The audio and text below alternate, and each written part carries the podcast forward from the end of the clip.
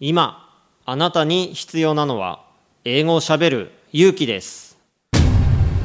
西澤ロイの英語でスピーカー。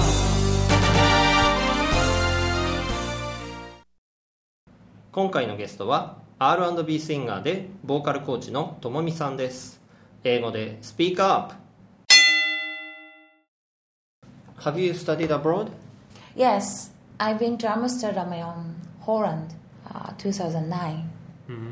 For how long? Uh, that was just a month because I went there for a summer semester for jazz vocalist at the Amsterdam Music University. So that place is famous in teaching jazz. Mhm. Because Holland is such a very famous country for a lot of jazz festival and the jazz concerts are there. There's uh, actually there's uh, so many you know jazz festival in Europe, like Germany and France and the Holland, and everywhere. Especially like Holland and Germany and France.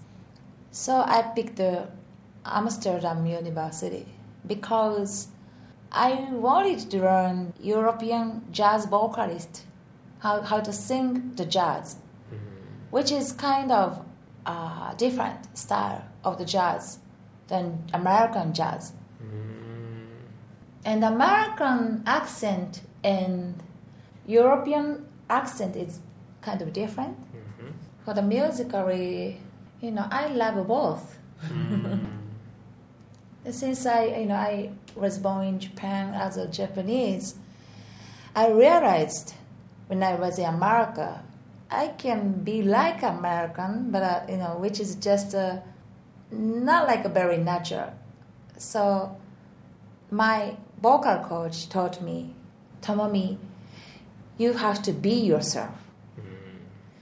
You don't have to be somebody else. You don't have to copy someone. You have to be yourself. You have to find yourself.